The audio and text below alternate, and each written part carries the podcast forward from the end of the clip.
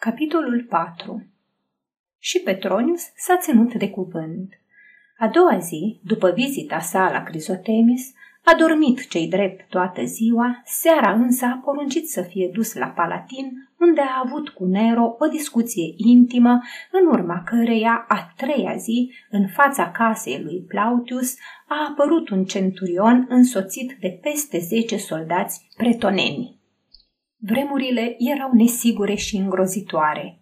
De cele mai multe ori, acești trimiși erau vestitorii morții. Așa că în momentul când centurionul a lovit cu ciocanul în poarta lui Aulus și paznicul a anunțat că în atrium sunt soldați, spaima a cuprins întreaga casă. Familia l-a înconjurat imediat pe bătrânul comandant, căci nimeni nu se îndoia că pericolul îl amenință în primul rând pe el. Pomponia îl cuprinse cu brațele pe după gât, lipindu-se strâns la pieptul lui, în timp ce buzele îmbinețite se mișcau repede, șoptind cuvinte neînțelese. Ligia, palidă la față ca giulgiul, tot săruta mâna bătrânului. Micul Aulus se agăța de toga lui, de pe coridoare, din camerele de la etaj destinate slujitorilor, din încăperea servilor, din baie, din camerele boltite de jos, din întreaga casă, începură să se scurgă pâlcuri de sclavi și sclave. Se auzeau țipete. Heu, heu, me miserum! Femeile începură să bocească. Unele își zgâriară obrajii, acoperindu-și capul cu năframele. Numai bătrânul comandant, obișnuit de atâția ani să privească moartea în față, rămase liniștit. Chipul lui, cu profil vulturesc, înmărmurit de parcă ar fi fost cioplit în piatră. După ce îi potoli pe slujitori, poruncindu-le să se risipească, zise Dăm drumul, Pomponia. Dacă mi-a sunat ceasul, o să mai avem timp să ne luăm rămas bun. Aceasta este o înregistrare Cărțiaudio.eu. Toate înregistrările Cărțiaudio.eu sunt din domeniul public. Pentru mai multe informații sau dacă dorești să devii voluntar, vizitează www.cărțiaudio.eu. Și o dădu ușor la o parte. Ea răspunse, O, Aulus, să dea Dumnezeu ca soarta noastră să fie aceeași. Apoi, căzând în genunchi, începu să se roage cu înflăcărarea pe care ți-o dă numai teama pentru ființa iubită. Aulus trecu în atrium, unde l-aștepta centurionul. Era bătrânul Caius Hasta, care luptase sub comanda lui în războaiele din Britania. Salut, comandante!" zise acesta. Îți aduc poruncă și salutări din partea cezarului. Iată aici tăblițele și semnul că vin în numele lui. Mulțumesc împăratului pentru salutări. Cât despre poruncă, o voi îndeplini, răspunse Aulus. Salut, Hasta, spune, cu ce poruncă vii? Aulus Plautius, începu Hasta, Împăratul a aflat că în casa ta se află fica regelui ligienilor, pe care acel rege, încă din timpul divinului Claudius, a dat-o în mâna romanilor drept chezășie că granițele imperiului nu vor fi niciodată încălcate de către ligieni.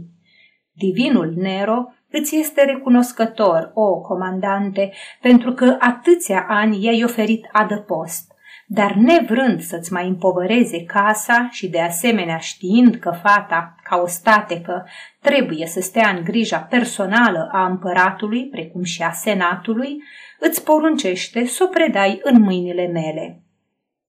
Aulus era un bărbat prea soldat și prea călit ca să-și trădeze nemulțumirea față de ordinul împăratului. Totuși, o cută de bruscă mânie și durere îi se ivi pe frunte. Această încruntare făcea cândva să tremure legiunile britanice. Chiar și acum, pe fața lui Hasta se oglindi spaima. În momentul de față, Aulus Plautius se simțea dezarmat în fața ordinului. O vreme se uită la tăblițe, la pecetea imperială, după care, ridicând ochii spre bătrânul centurion, zise calm. Așteaptă hasta în atrium până îți va fi predată ostateca. După aceste cuvinte, se duse la capătul celălalt al casei, în sala numită Ecus, unde îl așteptau neliniștiți și stăpâniți de teamă Pomponia Grecina, Ligia și micul Aulus. Nimeni nu i-a amenințat nici cu moartea și nici să fie exilat în vreo insulă îndepărtată, zise el. Totuși, trimisul cezarului este vestitorul unei nenorociri. E vorba de tine, Ligia. De Ligia? Da, răspunse Aulus. Și întorcându-se spre fată, continuă. Ligia, ai fost crescută în casa noastră ca propriul nostru copil, iar eu și Pomponia te iubim ca pe o fică. Tu însă știi că nu ești fica noastră. Ești o statecă dată de poporul tău Romei. E obligația cezarului să-ți poarte de grijă. Iată că acum cezarul te ia din casa noastră. Comandantul vorbea liniștit, dar cu o voce ciudată, neobișnuită. Ligia asculta cuvintele lui clipind din ochi, de parcă n-ar fi înțeles de ce-i vorba. Obrajii pomponiei păliseră. În ușa care dădea din coridor în Ecus apărură iarăși fețe speriate de sclave. Ordinul împăratului trebuie îndeplinit, zise Aulus. Aulus, strigă Pomponia, strângând-o la piept pe fată, ca și cum ar fi voit să o apere. Pentru ea ar fi mai bine să moară.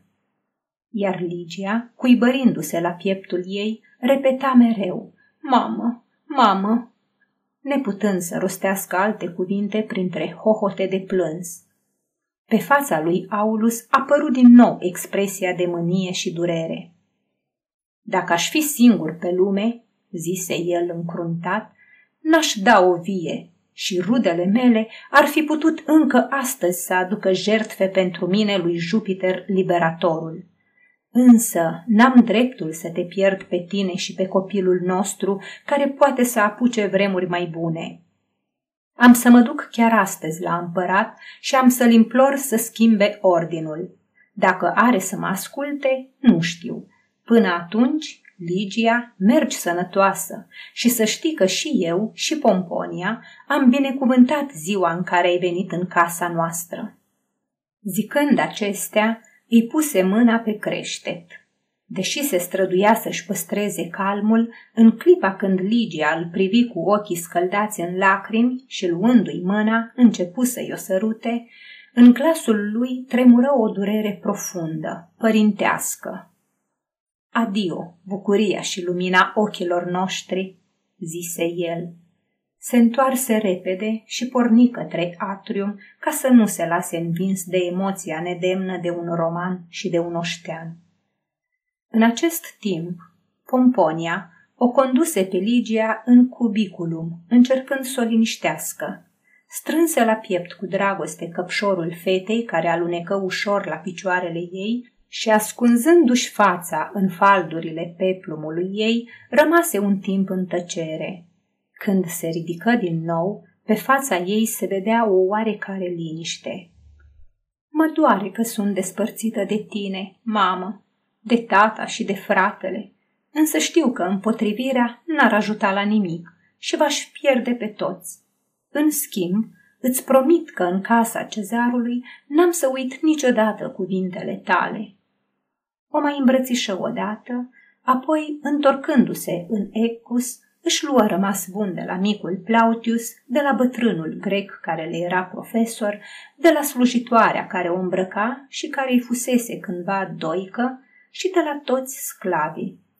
Unul dintre ei, un ligian înalt și lat în spate, pe care în casă îl numeau Ursus și care venise împreună cu mama Ligiei, cu ea și cu alți slujitori în tabăra romanilor, căzu acum la picioarele ei, apoi se plecă la picioarele Pomponiei, spunând O, domina, îngăduiți-mi să merg cu stăpâna mea, să o slujesc și să veghez asupra ei în casa cezarului. Nu ești slujitorul nostru, ci al Ligiei, răspunse Pomponia Grecina. dar au să te lase oare să treci prin porțile împărătești? Și în ce mod ai să reușești să veghezi asupra ei? Nu știu, domina, știu numai că fierul se fărâmă în mâinile mele ca lemnul.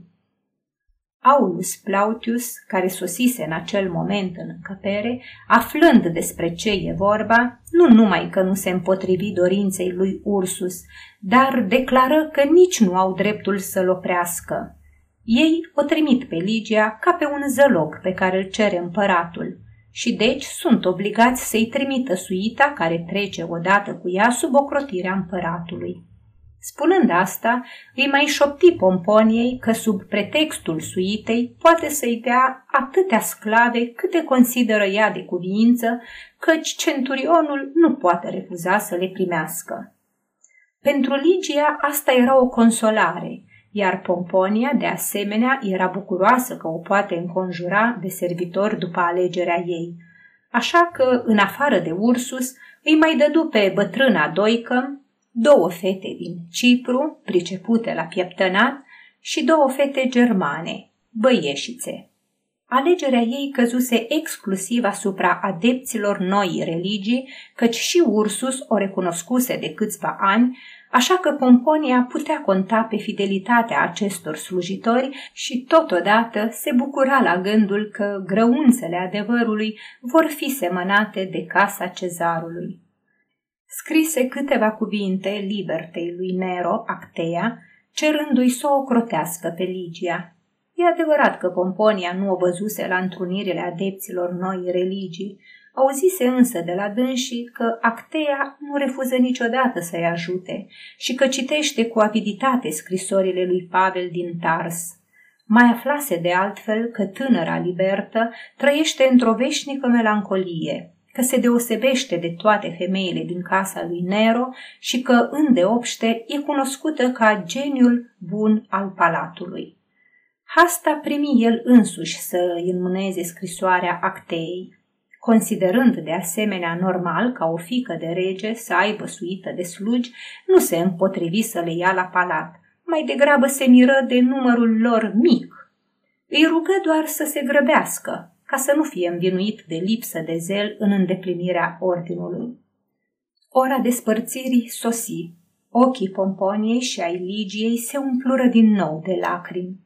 Aulus așeză încă o dată mâna pe capul fetei și după o clipă soldații o conduseră pe Ligia spre casa împăratului, în timp ce micul Aulus, vrând să-și apere sora, țipa, amenințând cu pumnii lui mici pe centurion.